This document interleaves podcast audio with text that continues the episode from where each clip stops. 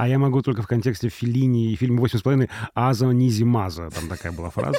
Вот. «Аза Низимаза». Давайте повторим все вместе 3 раза и надеюсь, что что-то сдвинется в этом мире, и мир станет лучше, и в частности мы получим искомые ответы.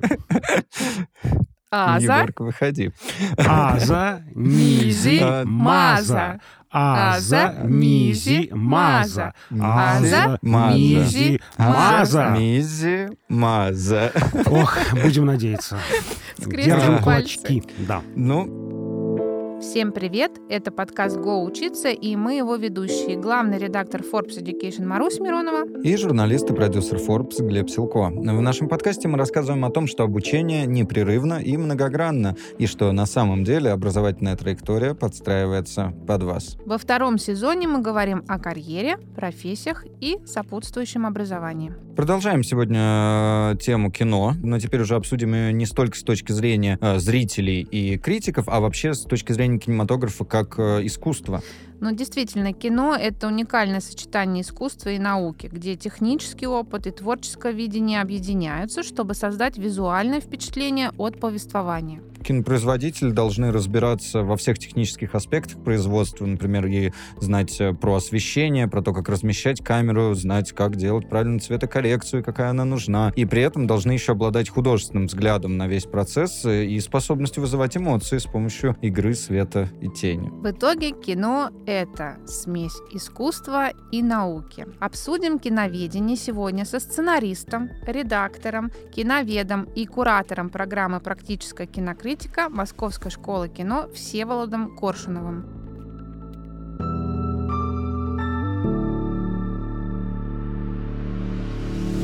Всеволод, расскажите, пожалуйста, киноведение — это считается как отдельная наука? И вообще, как правильно вот обозначать эту специальность и специалистов? Как правильно вот и вас называть в этом контексте? Хочется сказать, что это лженаука, никогда не идите туда.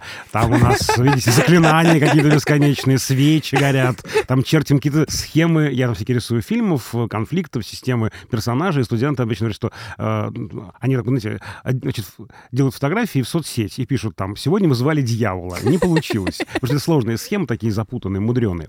Вы знаете, я думаю, что киноведение в том же смысле наука, в каком смысле любая наука об искусстве. Например, литературоведение наука, наверное, да.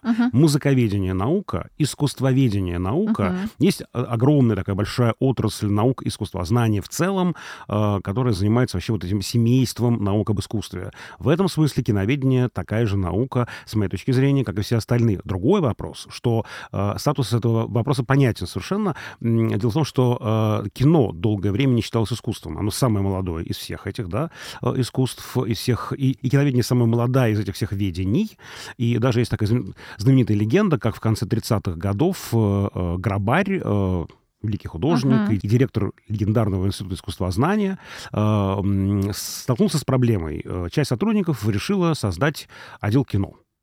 А другие сотрудники говорят, что мы тут Караваджо занимаемся, античной вазописью, какое высокое кино. Да, ну о чем еще идет речь? И, как гласит эта легенда, Грабарь встретил на улице или на каком-то мероприятии Сергея Михайловича Эйзенштейна, главного нашего советского кинорежиссера, и спросил: Сергей Михайлович, вот как вы считаете, кино — это искусство?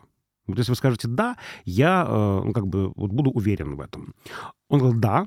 Я вам даю честное слово, что кино — это искусство. И так, под честное слово, был создан отдел кино в ГИИ, а потом он вырос в целый огромный, большой, важный институт НИИ киноискусства, к сожалению, ныне не существующий, но когда-то даже я там успел поработать в отделе кино стран Европы. Это было прекрасное золотое время, собственно говоря. Поэтому, конечно, да, я очень понимаю, почему этот вопрос возникает, потому что еще вот этот вот статус кинокритика, киножурналистика, кинообозреватели, киноведы, в чем между ними разница, чем вообще мы занимаемся, как можно измерить все эти наши суждения о кинематографе. Понятно, что есть такие науки эталонные, типа физики, математики. Да. Там мало личного, да. Да, а здесь очень много субъективного, как это можно отделить, нужно ли это отделять, какие есть инструменты для этого. Но, слушайте, тогда мы здесь сталкиваемся с другой проблемой. Есть науки точные, естественные точные науки, есть науки гуманитарные, где всегда есть вот этот вот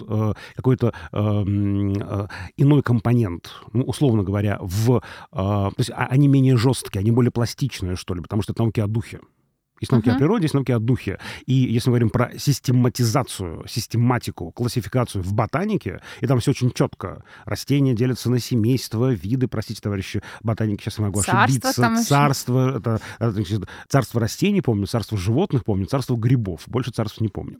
Видимо, их всего 3. Короче, там вот есть четкая совершенно эта систематика. Да, царство грибов считается отдельным царством.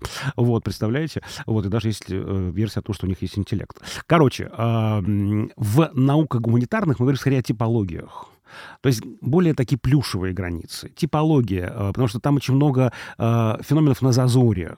Вот где кончается, например, жанр хоррора и начинается жанр триллера. Вот с растениями все проще. Вот есть один вид растения, есть другой вид растения. Как бы промежуток там, ну, там нет промежутка, скажем так. Или он тоже очень точно и четко обозначен, посчитан. А у нас он не просчитываемый. Где кончается хоррор, начинается триллер. где кончается драма, начинается мелодрама. Вот это у меня где кончается трагедия, начинается драма. Дальше начинаются уже что? Дискуссии, разные системы координат, разные точки зрения. И тут, на мой взгляд, работает только одно. А что работает во всех науках? Система аргументации. Насколько логично, внятно, убедительно твоя система аргументации. Вот понятно, что у нас здесь нет лабораторных исследований. Там, мы в пробирку эту трагедию не засунем. Не измерим. Лакмусовую бумажку, да, не знаю, в стиль неореализм не поместим. Да? Что мы можем сделать? Но сила аргументации. Это вот то, что меня, например, укрепляет всегда и дает мне твердую почву под ногами. И мы со студентами это говорим. Я могу быть не согласен с вами, с вашей позиции, с вашей концепцией, но мне нужна сила вашей аргументации. Если она будет убедительной, я скажу, окей, я с этим соглашаюсь, будучи научным руководителем, будучи куратором курса, преподавателем. Вот это мне важно, понимаете? Вот как-то так.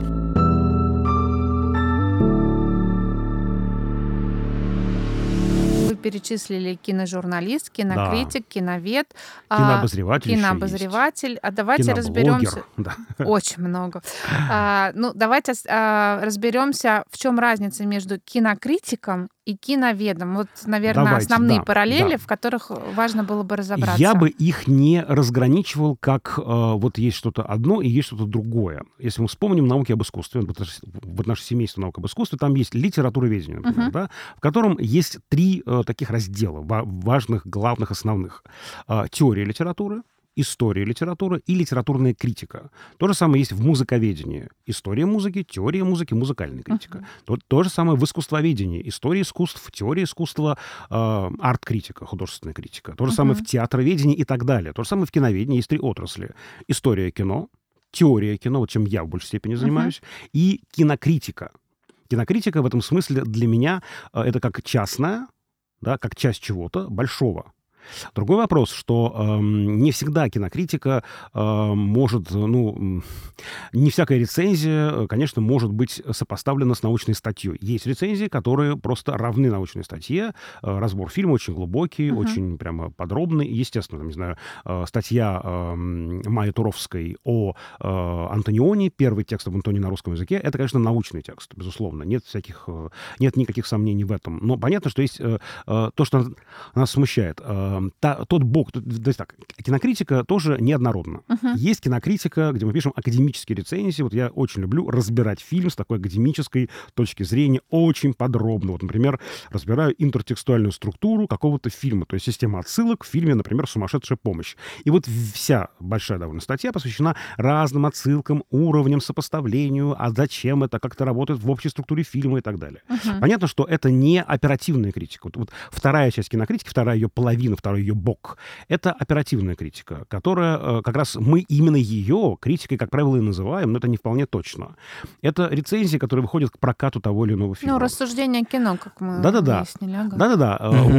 Вот это такой, знаете, может быть, навигатор для зрителя, такая путеводная звезда. Вот идти на фильм, не идти. Зритель очень здесь прагматично, да, может быть, даже консюмеристски, потребительски относится к такого рода текстам. Вот этот текст должен мне сообщить, хороший фильм или плохой.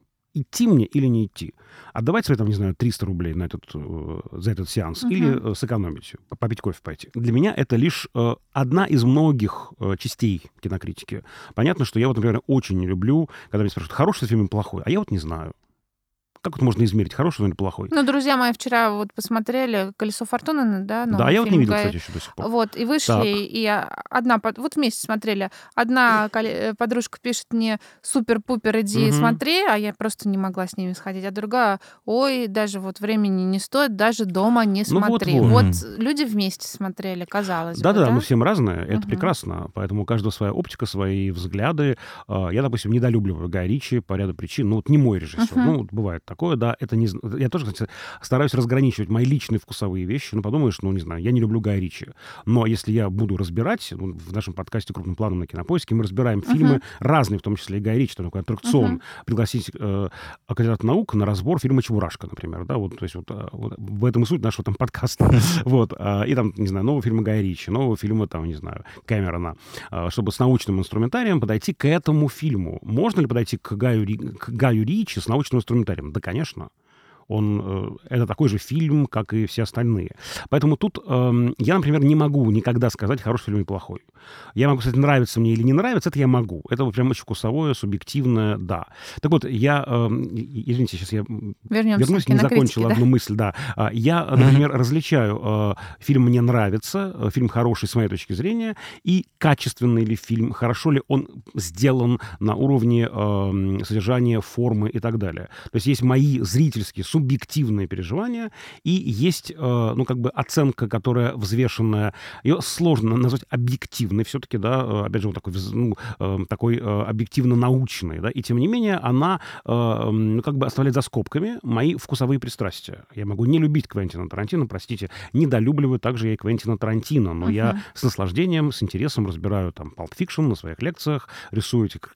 кракозябром, мы вызываем дьявола с помощью фильма Тарантино. Короче, вот критика, она в этом смысле, что ли, более многомерна. Да? Есть какая-то ее научная часть, есть оперативная часть, есть вообще такие рецензии, которые пишутся прям по блокам, да, вот во всяких этих вот агрегаторах, которые занимаются покупкой билетов, например, да, там просто зачем смотреть? Почему можно не смотреть, про что это. Вот прям такие прям четкие совершенно блоки. Вот, то есть разная бывает кинокритика. И тем не менее, все-таки изначально это часть киноведения как науки.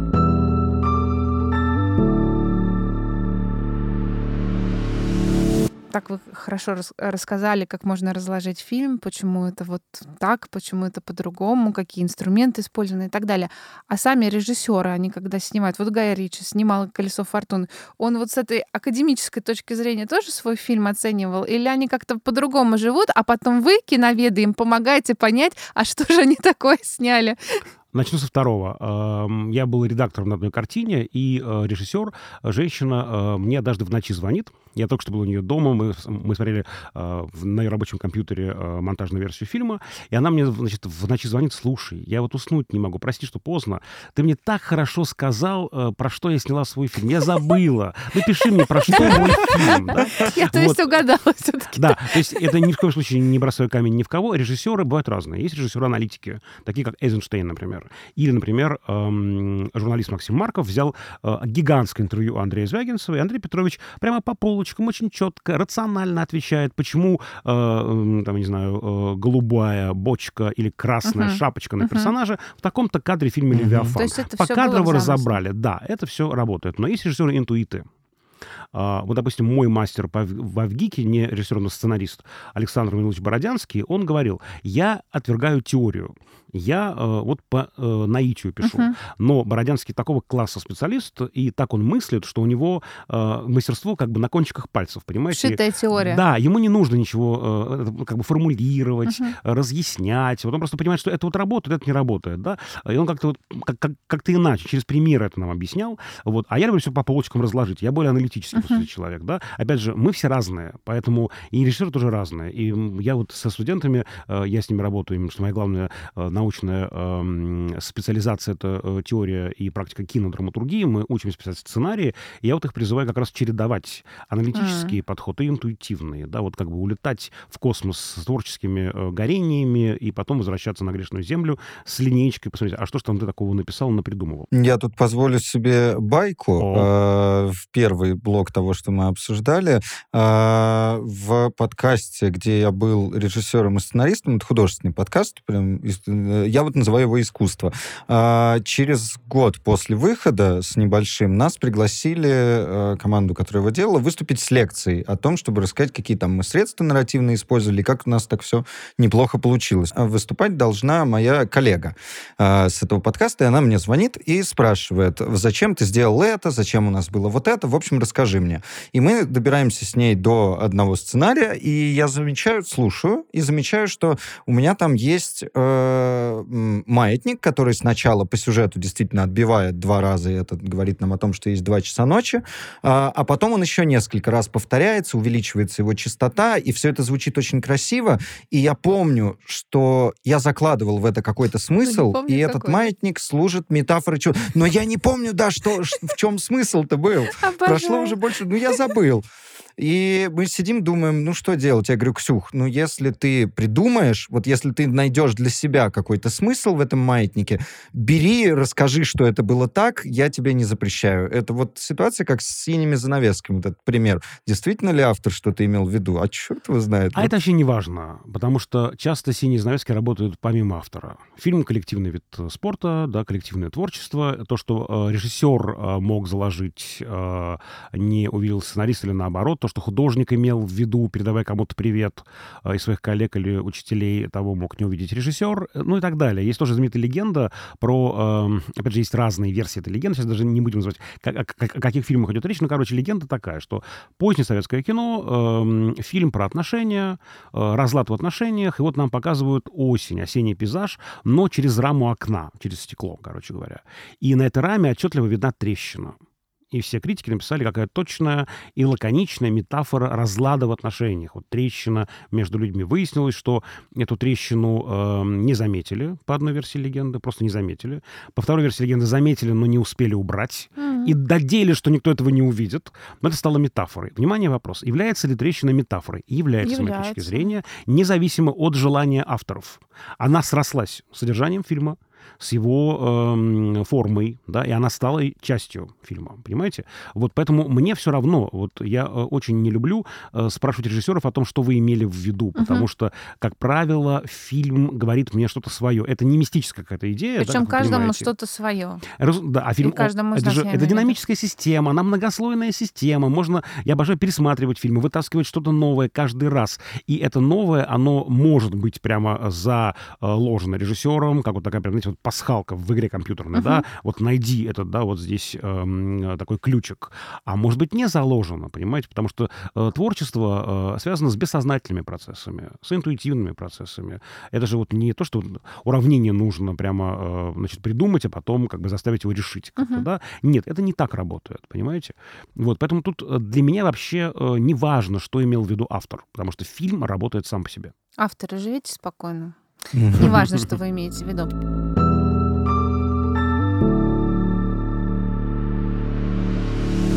Любой ли фильм, особенно вот сейчас в нашей парадигме, да, существования, является искусством все-таки? Можно ли академические инструменты применять к анализу, да, произведения художественного? Что касается искусства, это огромный вопрос. Я думаю, на него нет правильного ответа ни у одного из искусствоведов, потому что критерия четкого сегодня действительно, что есть искусство, нет.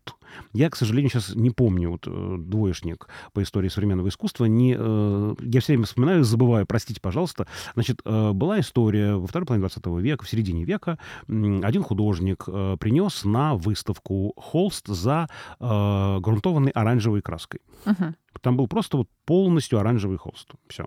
Ни пятнышко, ни точечки, ни линии. И кураторы выставки сказали, слушайте, ну как-то это что-то вот прямо странно. Была бы там хотя бы, ну, хоть линия, хоть точечка, хоть пятнышко, тогда было бы вот да. А он сказал, а почему? Почему Марсель Дюшан в 17 году приносит на выставку писсуар, переворачивает его, пишет слово, похожее на слово «придурок», и это произведение искусства, а мой оранжевый холст — это не произведение искусства. И правда, вот невозможно, да. И сегодня, к сожалению, или к счастью, я не знаю, но у нас есть единственный критерий. То есть критерии связаны с самоопределением. То, что называется искусством, есть искусство.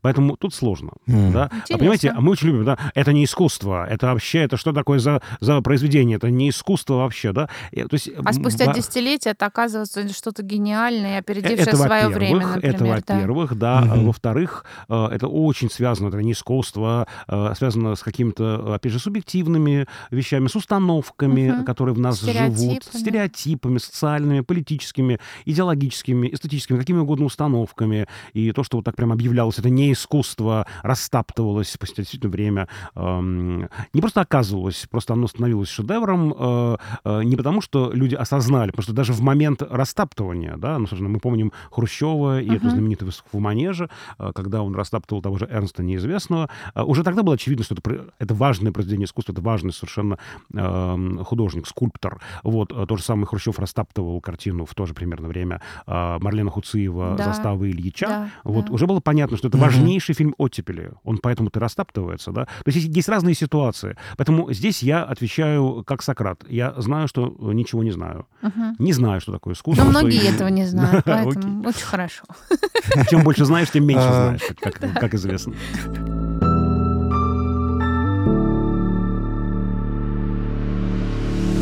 Хорошо, давайте тогда поговорим про историю кино. Когда она началась, действительно ли это прибытие поезда, как вот у нас тоже стереотипное, возможно, есть понимание того, что вот прибытие поезда, старт, все, вот кинематограф начал свою жизнь как искусство. Это первое. А второе, как часть этого вопроса, вообще какие вехи были в истории кино, с чем они связаны и где мы сейчас находимся? Прибытие поезда. Действительно, один из стереотипов. Прибытие поезда, как многие считают, был показан на бульваре Капуцинов в Париже в декабре 1895 года. Во-первых, никакого бульвара Капуцинов в Париже не было и нет. Есть бульвар Капуцинок. Даже у нас есть фильм советский Аллы Ильиничны Суриковой «Человек из бульвара Капуцинов». Но это, к сожалению, ошибка. Да? Вот. И даже Сурикова сделала вторую версию фильма, назвав его «Человек из бульвара Капуцинок». И последние две буквы О и К у нее огромные, большие. Это как и «Окей», и как типа «Я знаю, я исправилась».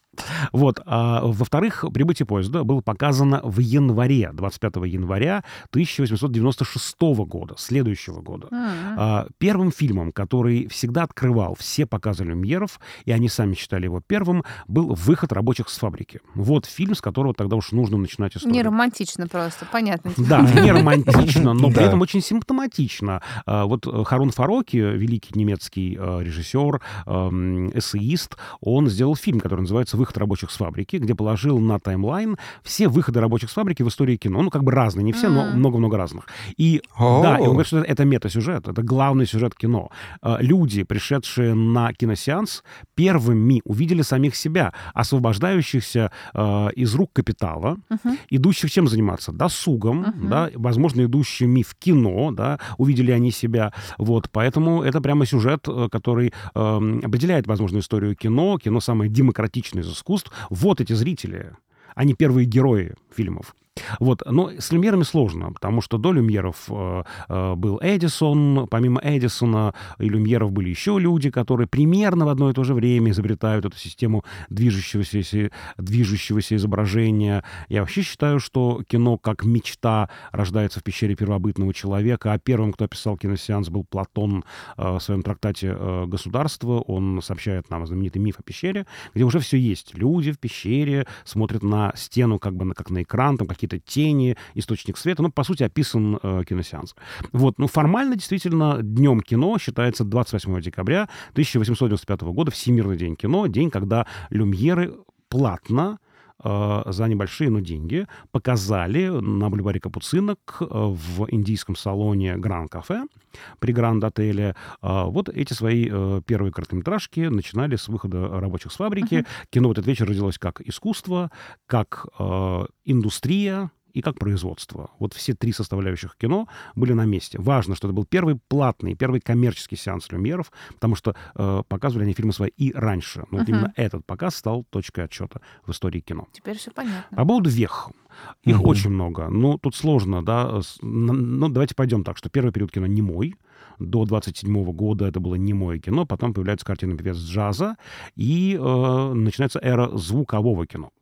Семен Фрейлих очень интересно говорит о том, что после 1945 года начинается эпоха звукозрительного кино, потому что все 30-е годы и начало 40-х кино выбиралось из ямы, в которую его погрузила ранняя звуковая техника, технология. Оно было заперто в павильоне, оно стало статичным, все формальные достижения немого кино были убиты. Вот. Поэтому можно увидеть три больших периода. Вот такое кино немое, звуковое, звукозрительное. Ну и нельзя не назвать еще отдельный период, наверное, период новых волн.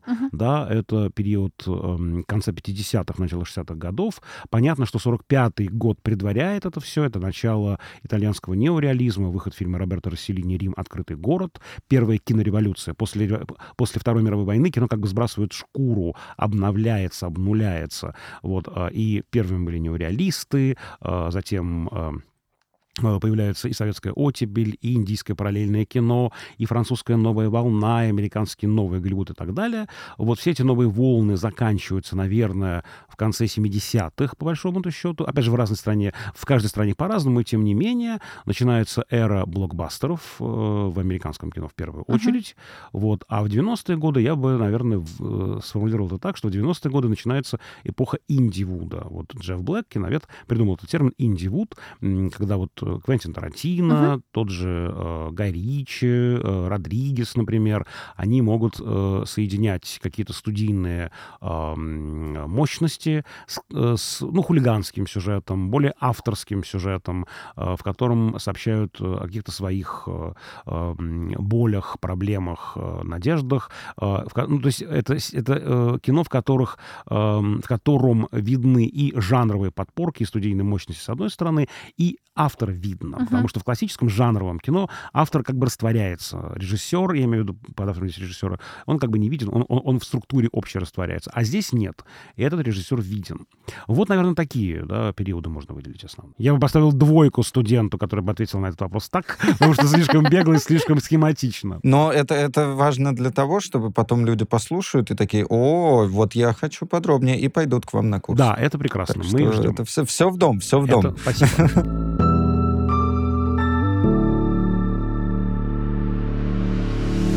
Поговорили о прошлом, хочется понять, а куда же мы идем и в чем же вообще будущее, потому что в последнее время мы пережили бум сериалов и их возвращение. Сейчас уже даже, наверное, тоже почти подпережили бум стримингов и спор между стримингами и кинотеатрами. На первый план, как новое искусство, вместе с тем выходят видеоигры, которые интерактивное кино в них. Кино в чистом виде, как вам кажется, оно сохранится, и куда мы вообще с ним идем? «Садись, два» тебе тоже? Да, вопрос, конечно, невероятный, потому что, сложно. Очень много разных тенденций, противоречивых, между прочим. Почему сложно говорить про современность? Потому что мы в ней живем, и много разных видим противоречивых сигналов. Я верю, что кино не умрет. Мы видим сейчас, мы видим это с фактически конца 90-х, наверное, годов, что, даже и раньше, что есть очень жесткое разделение на два типа фильмов. Вот, допустим, в середине прошлого века этого разделения не было, таким жестким, по крайней мере, оно не было.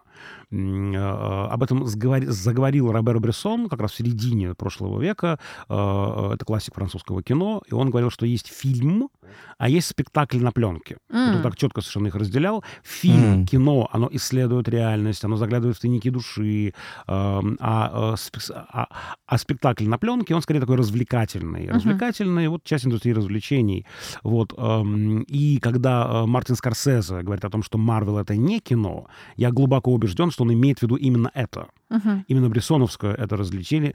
Это не штамп, это не кино, это не искусство, закрыть, вообще уничтожить и знать про это не хочу. Нет, это не кино в том смысле, в котором слово «кино» использует сам Скорсезе и понимает Скорсезе. Скорсезе вырос на авторском кинематографе, на этих фильмах, которые следуют «Тайники души», и поэтому для него Марвел — это что-то другое. Это, окей, есть кино 1 и кино 2. Еще Делёз про это говорил, правда, он про эпохи говорил. Кино первой половины века — это кино 1, которое занимает занимается движением, да, а есть кино 2, которое занимается временем, кино после 45-го года. Но можно воспользоваться этой нумерацией и назвать: есть кино 1, вот, кино как часть индустрии развлечений, есть кино 2, которое вот такое, может быть, более камерное, более сложное, более серьезное. Ни в коем случае не обесцениваем ни то, ни другое. И то, и другое необходимо человеку, с моей точки зрения. Но сейчас очень сильный разрыв между ними, потому что кино первого типа — это уже полумиллиардные просто бюджеты. Это огромные суммы денег. 2500 людей работают, включая с ЦК компьютерной графики. 2500 людей 3 года минимум работают над фильмом. Колоссально. Да. И бюджет этого фильма равен бюджету маленького государства, годовому бюджету маленького государства. Произведение это идет 2,5 часа. И итогом может быть провал. Легитимным итогом может быть то, что подросток, девочка-подросток или мальчик-подросток, для которого фильм сделан, поднимаясь с кресла, скажет: ну, такое.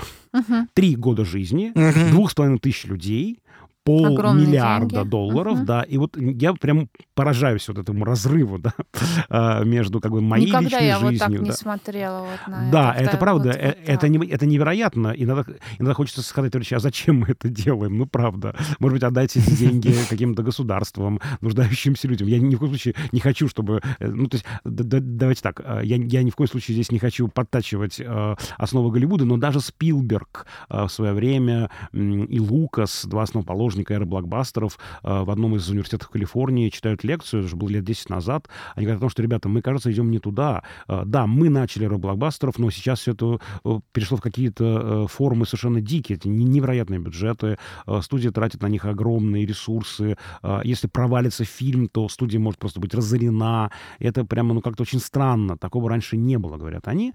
Вот, то есть это как бы не только моя точка зрения, я опираюсь на самих же основоположников эры блокбастеров, которым являются Лукас и Спилберг. Так вот, это первая часть. Вторая часть — сложное кино, сложное взрослое кино. Оно, конечно, из кино, к сожалению, уходит на стриминги. Сначала ушло с помощью кабельной революции на телевидение, потом уходит на стриминги. Фэй Данауэй, великая актриса, знаменитая Бонни из фильма «Бонни и Клайд», жаловалась в одном из интервью, что тоже лет 15 назад, что мне нечего делать в кинотеатре. Кинотеатр существует не для меня. Вот я уже там, не знаю, как бы очень взрослый человек, да? Я уже бабушка, простите, да? Кино для моих внуков, да? Но не для меня. Почему меня вытесняют из кинотеатра? Я обожаю кино. Мне не на что туда пойти. Кино для меня не снимают. Но кино для Фейдановой и прочих, и остальных замечательных людей снимают стриминги, да, значит, разные платформы. Вот это интересно, да, что авторский сегмент уходит туда, на малый экран. Вот мы сегодня наблюдаем, что кино 1 и кино 2, по сути, разводятся по этим двум типам экранов. То, что называем большим экраном и малым экраном. Это очень обидно для меня, потому что я люблю кино в кинозале смотреть, в большом зале. Авторский фильм, сложный, ведь все-таки изображение, это очень важно. Я, знаете, извините, вот маленький мемуар, а медиатека однажды, вот мы с Егором Москвич, мы были участниками одного очень важного и классного мероприятия на большом экране, на одном из, я думаю, что вообще главный, ну, как бы самый большой экран страны, видимо, первый зал октября на Новом Арбате, там показывали сериал «Новый папа». И Егор, значит, читал лекцию, и я читал лекцию. Там был огромный марафон, весь день мы сидели. Вот, и, значит, я пришел, к сожалению, только к последним лекциям, к своей, собственно, лекции, которая должна была закрывать это все. И очень расстроился, потому что я понял, что я сериал-то не видел. Я его смотрел по ссылочкам, смотрел его, естественно, на малом экране, а на большом-то экране все видно. А Соррентино-то режиссер большого экрана, он не режиссер малого экрана. И там столько деталей, там столько важных, значимых и просто красивых подробностей. И мне очень жаль, что такое кино уходит на малый экран. Даже на большой плазме, к сожалению, это не видно в достаточной степени. А еще звук, а еще там... разные другие технические особенности. А это результат коммерциализации, вот какого-то вмешательства человека в индустрию, или это какой-то естественный, но не очень правильный разрыв? между кино 1 и кино 2? Почему наоборот не произошло? Почему кино 1 не пошло к нам в телевизор, и тогда кино 2 вот такое глубокое, которое надо прожить, и вот даже через звуки и басы внутри тебя, да, которые конечно. Там что-то щекотят, играют да, на тебя, как вибрируют. На контрабасе. Угу. Ну вот почему так не произошло? Я думаю, что связано все, конечно, с естественными причинами. В первую очередь с главным врагом кинематографа. Мы сегодня даже, может быть, этого до конца не осознаем. Главный враг кинематографа на протяжении всей второй половины 20 века — это телевидение. Mm-hmm. Когда я учился только в институте, mm-hmm. во ВГИКе, и мы спрашивали, что там, а что такое кино? «17 мгновений весны». Нам такие все говорили, наши уважаемые педагоги, подождите, это не кино, это телевидение. Это даже фильм, снятый было, для да? телевидения. А-а-а. Это другое, понимаете? Какое кино? Это телевидение. Да, то есть и всегда телевидение считалось словом почти ругательным.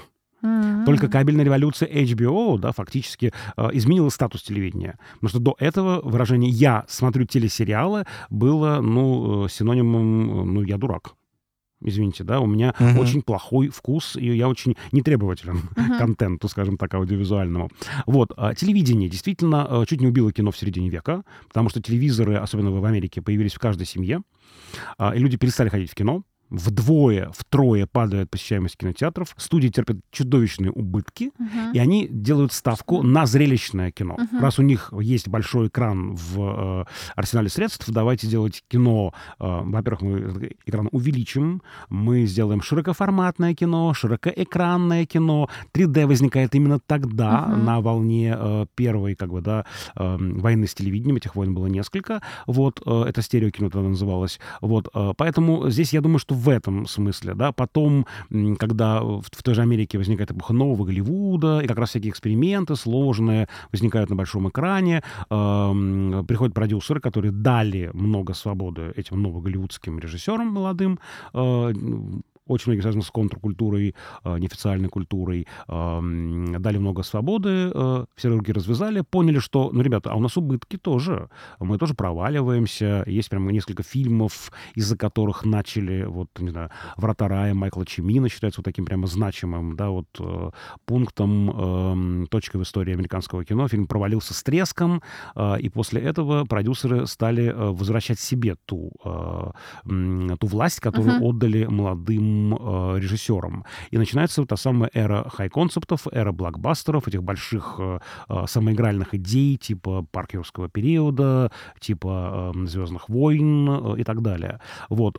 Потом, опять же, в конце еще, то есть не потом, а примерно в это же время Голливуд вновь, значит, оказывается в ловушке, ему нужно сливаться с крупными корпорациями, банками, какими-то прямо системами, и сегодня, как говорят многие кинематографисты, это все осталось до сих пор. Все крупные решения о бюджете принимают не в Калифорнии, а в Нью-Йорке, на Уолл-стрит.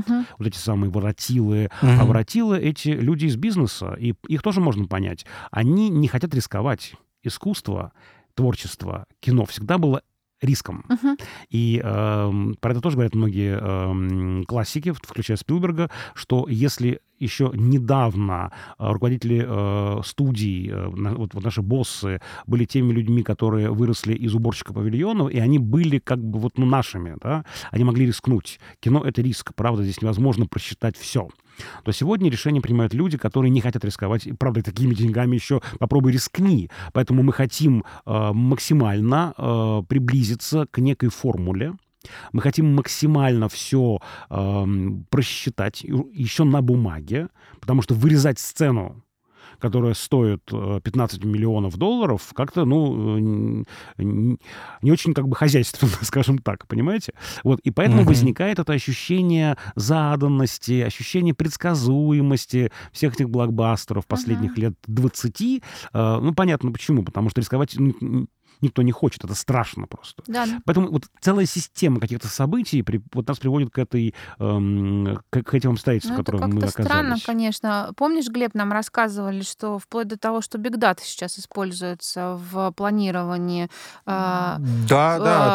фильмов, сериалов и так далее. То есть смотрят на кино можно просчитать заранее. Да-да-да, конечно. С другой стороны, вы никогда не сможете на 100% просчитать успех или неуспех фильма. Это же тоже это целая прямо, ну, загадка, да, то есть огромная загадка, большая загадка. Это связано с огромным количеством обстоятельств, что в конкурирующем зале, что называется, то есть какой фильм сами вышел, да, да, в прокат в один и тот же уикенд, какая погода на улице, какой сарафан, сарафанное радио, что называется, да, сарафаном называем. Да, все вместе, там огромное количество всего, какое слово сказала главная звезда вашего фильма на интервью позавчера, вы никогда не можете этого сказать, какая волна вообще захлестнет ваш фильм, и поэтому, ну, в этом как бы и есть великое чудо кино. Да, вы можете вложить или, наоборот, ну, не сильно вкладываться, а вдруг фильм выстрелит, так тоже бывает, да. Есть средние фильмы, не очень выдающиеся фильмы, скажем так, и не задумывавшиеся, как шедевры, типа «Касабланки» Майкла Кёртиса, которая стала символом просто военного времени. Абсолютно, главный фильм военной эпохи. Так получилось, что фильм придумал был про «Касабланку». Это сейчас я ни в коем случае не кидаю камни в прекрасный фильм Кёртиса, но он не был таким прямо... Это не был, знаете, фильм... знак. Он вот таким событийным не создавался. Но проходит в «Касабланке». Это просто так получается. За той же «Касабланке» проходит встреча Черчилля и Рузвельта. Потом там же происходит высадка союзников. Слово «Касабланка» становится символом вообще как бы, да, второго как бы дыхания в борьбе с нацизмом и фашизмом. И все. И все это вот как бы фильм поднимает на такую, на такую высоту. Опять же, это хороший фильм. Да, это не то, что прям ужасный фильм, который вот незаслуженно знаменит. Ну да, если бы он был плохой, то бы, наверное, этого не случилось. Да, конечно, но, ну, слушайте, есть очень интересные вещи. Самый кассовый фильм в истории советского проката «Забытая ныне Есения». Мексиканская мелодрама 70-х годов, причем очень средняя. В Мексике, но ее считают как бы проходной картиной. Прям вот не хорошей, а проходной картиной. И у них прям такое вот недоумение, почему этот фильм, история мексиканской Золушки, история с 19 века, стал вот таким сенсационным в СССР. А для СССР закрытого, да, герметичного пространства этот фильм стал просто окном в другой мир. И когда появляются рабыни Изауры, богатые тоже плачут, это тоже важно помнить, важно понимать, «Бедная роза», что все это все память о успехе Есении. Вот этот успех латиноамериканских сериалов в перестроечное время, в 90-е годы, он не на пустом месте возник. Никто не помнит эту Есению. Мало кто видел эту Есению, но у нее больше 90 миллионов зрителей. Ничего это себе. Это цифру, которую не могла перебить ни «Бриллиантовая рука», ни «Москва слезам не верит», ни «Экипаж Меты», никто, да, и даже, собственно, в позднесоветское время, это знаменитая история, было принято решение, задание студиям, режиссерам перебить успех этой чертовой Есении. Никто не смог, да, перешибить этот результат, понимаете? Вот какая история. Поэтому тут, знаете, не очень понятно, почему какой-то фильм становится суперуспешным, а какой-то отличнейший фильм, да, он как бы закопан, понимаете? Вот вы же, господи, классный фильм, гениальный фильм, почему о нем не знает-то никто? Ну, почему так получилось? Да, ну, вот так получилось, понимаете? Не смогла я, не смогла. Да, да, причем это не вина авторов. Ну, вот, опять же, часто контекст на это влияет. Такой контекст, в таком контексте он оказался, в таком соседстве, и фильмы могут просто, ну, задавить. Один фильм давит другой.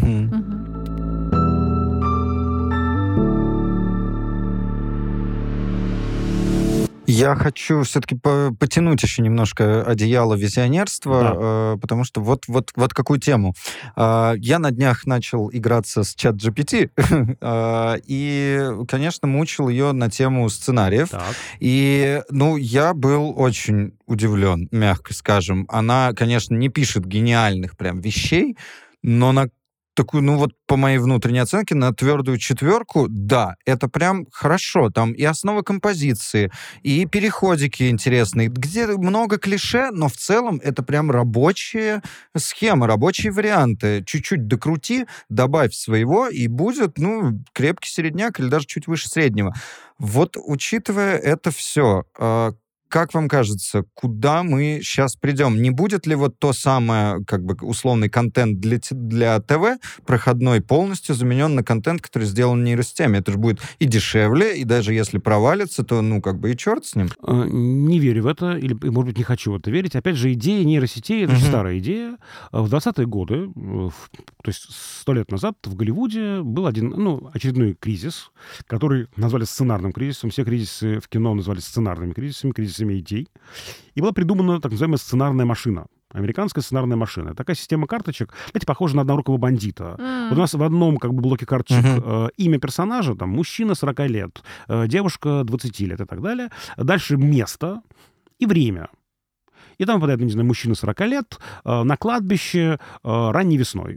И вот можно придумывать вот на... как бы игра на этом, такая, да? Тоже такая есть, игра. Когда заворачиваешь листочки, пишешь. Да-да-да, чепуха называется. Мы очень любим в нее играть со студентами. И тогда вот возникает знаменитая эта вот ситуация «Папа Римский в бассейне». Вот такое вот именно, контрастное, противоречивое. Где Папа Римский, а где бассейн Чайка, простите, в котором он оказался. Феллини, кстати, использует эту ситуацию в фильме «Восемь с половиной». Правда, там не папа, а кардинал, и не бассейн, но публичные термы, да, источник, значит, курортная, да, ситуация. Вот, короче, это все очень понятно. Я убежден, вот, не знаю, я на этом стою, что, конечно, сверстать фабулу, сверстать как набор событий нейросеть, как и сценарная машина, может. Но самое главное ведь не фабула, а сюжет, если мы вспомним, да, это формалистское разделение. Сюжет — это фабула, если прям очень коротко, немножко по-своему, сюжет — это фабула, пропущенная автором через себя. Понимаете, самое ценное в кино — это самые боли, проблемы, какие-то радости, надежды, сомнения в себе, отчаяние авторов, понимаете? Это самое главное, понимаете? Я убежден, что, да, какое-то кино может получиться, уж коль сценарий пишет нейросеть, конечно, мы можем его снять, но вот кино того самого, которое меня заворожит, которое зацепит меня, не будет. Как вот не ругают «Аватар», да, что там, опять же, что там Кэмерон увлекся технологиями, что там сюжет вторичный, но там много боли, и там крик Кэмерона: ребята, так больше нельзя. Да, мы просто колонизируем людей. Колониализм — это плохо. Он кричит, и это и про индейцев, это и про любое коренное население, это про... вообще вот это отношение над позицию одного человека по отношению к другому человеку. Он про это кричит, понимаете? Кастовость, это все. Да, вот как бы не относиться к этому фильму, в нем есть вот этот вот, понимаете, драйвер внутренний, личный, да, у Спилберга, опять же, как бы не относись к нему, вот, понимаете, я вижу его, я чувствую его драйвер, да, его эту вот Леопольдову улыбку и «давайте жить дружно», такой немножко наивный гуманизм, такой восьмидесятнический. В нем он есть, понимаете? Это делает это кино живым. Нейросеть не сделает, к сожалению, кино живым. Оно сделает нечто похожее на кино, похожее на сценарий, но это не будет тем, что нас завораживает. Понимаете, нас завораживает пульсирующее сердце. Пульсирующее сердце, вот живое, бьющееся. Вот что нам нужно от кино. И вообще от искусства, согласитесь. А может так статься, что это будет, например, либо относиться к кино номер 2, которое вот такое вот, коммерческое, назовем его так, да, по нашей с вами предыдущей терминологии, либо это просто выделится в какое-то кино номер 3. Такое искусственное искусство. Вполне может быть. Собственно, не будем ничего отвергать. Может быть, почему нет? Но я бы сходил на кино, написанное нейросетью. Мне все любопытно. Почему бы и нет? Мне кажется, это интересно. Не знаю, я не думаю, что... Понимаете, ведь я, опять же, глубоко убежден, что зритель, каждый из нас, и в этом чудо-кино, главное чудо-кино, возвращается в первобытную пещеру. Мы все оказываемся у костра. Шаман нам рассказывает какую-то легенду. В этом магия коллективного переживания, понимаете? Там тоже очень много живого и настоящего. Это что-то про ценности, что-то про нас, что-то, что нас перепрошивает, понимаете? Вот, до дрожи, да? Понимаете, когда это есть, это и есть кино. Вот, поэтому я думаю, что это может быть кино номер 3, в это может наиграться человечество. Опять же, очень часто же история с этими техническими новинками заканчивается... падением интереса. У нас было 3 волны 3D стереокино. конец 40-х годов, 80-е годы, и вот как раз 2000-е годы Кэмерон. Да-да-да. Вот. И каждый раз поднималась волна интереса к кино и падала к 3D-кино, я имею в виду, потому что мы очень быстро этой технической новинкой наедались. Я думаю, каждый из вас помнит, да, 3D впервые, там, да, первый фильм, второй, третий, вау, да. А потом, 3D, господи, ну и что такого, правда? Ну, такое. Очень быстро от этого наедаешься, поэтому пусть будет кино номер 3, кино номер 4, номер 5, я за все, пусть все растут цветы, давайте пробовать, да, это, мне кажется, страшно интересно, вот, поэтому я не то, что, знаете, нет, бяка, не будем с этим работать, пусть будет, посмотрим, поживем, увидим. Хорошо.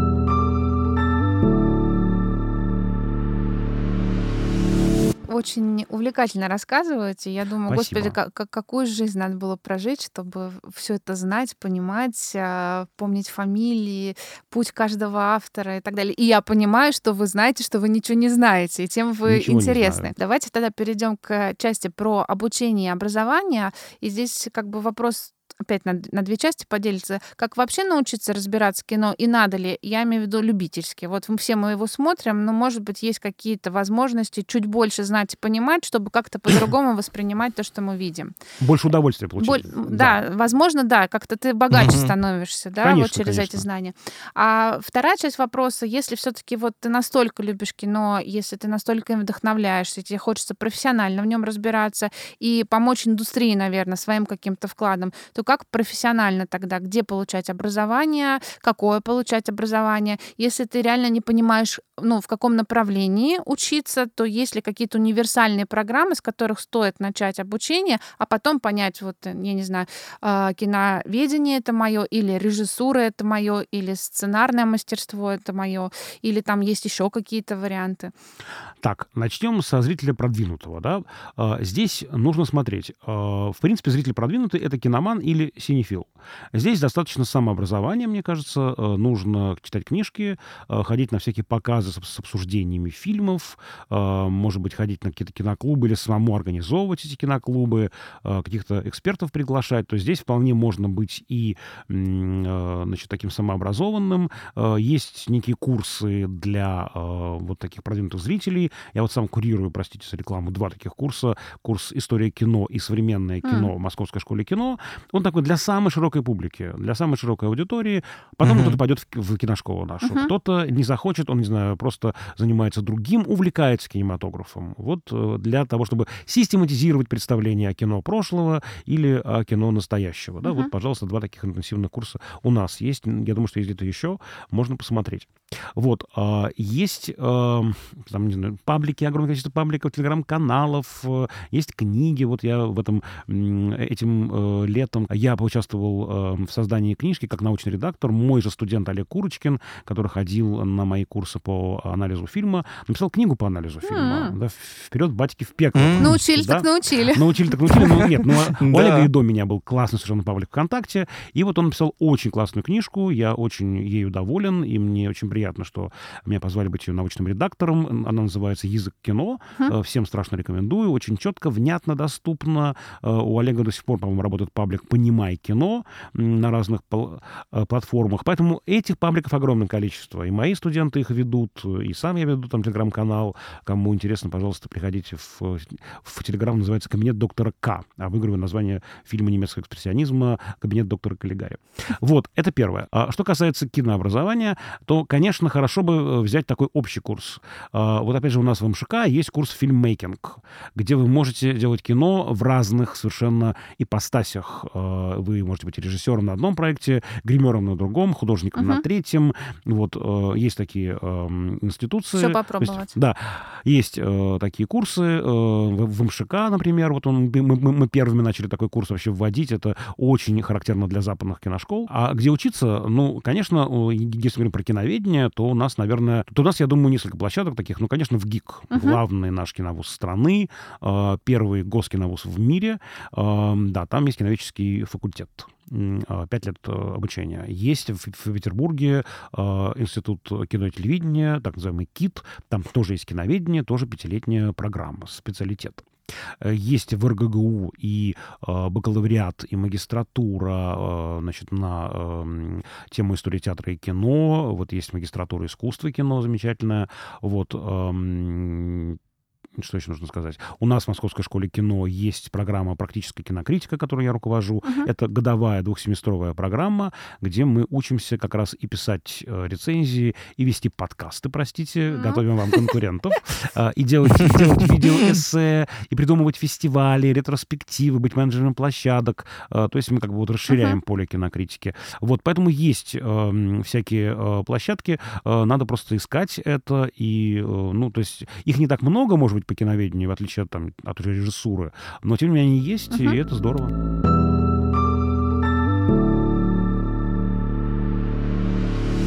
Каждый выпуск второго сезона мы заканчиваем серией своеобразным резюме коротких вопросов и коротких ответов. Глеб, передаю тебе слово.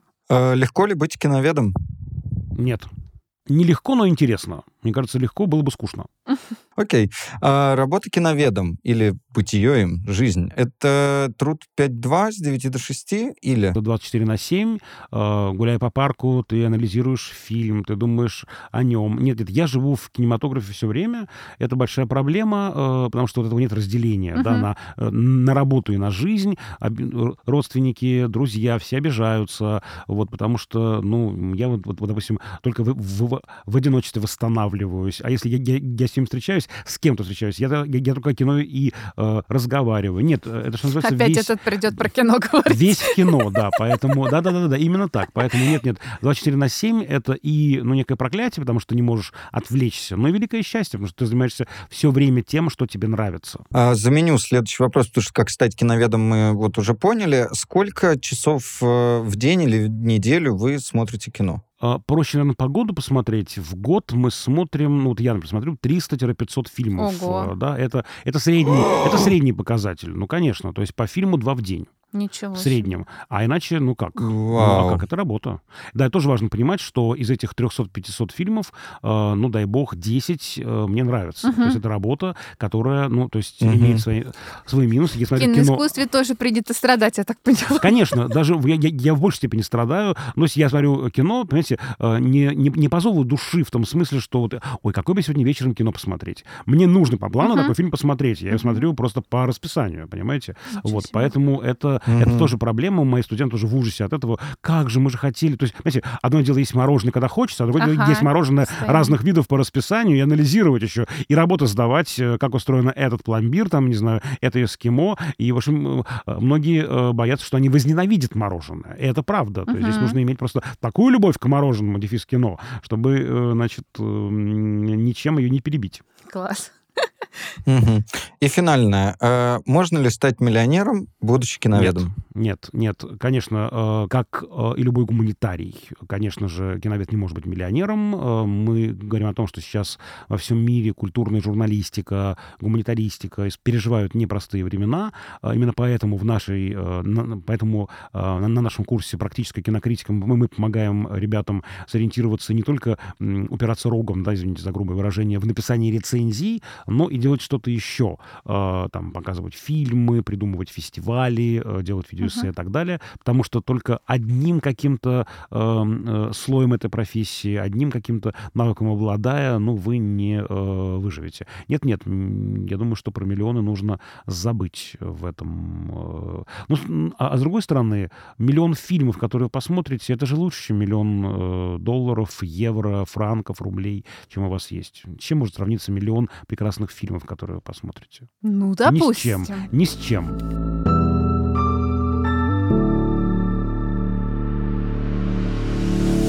Друзья, любите кино, смотрите кино, выбирайте то кино, которое вам нравится, и пытайтесь в нем разбираться. Я так понимаю, что и жизни не хватит, чтобы погрузиться во все его тонкости, грани и понять, что же хотел сказать режиссер и как же вы его поняли. До встречи в кинотеатре. Пока.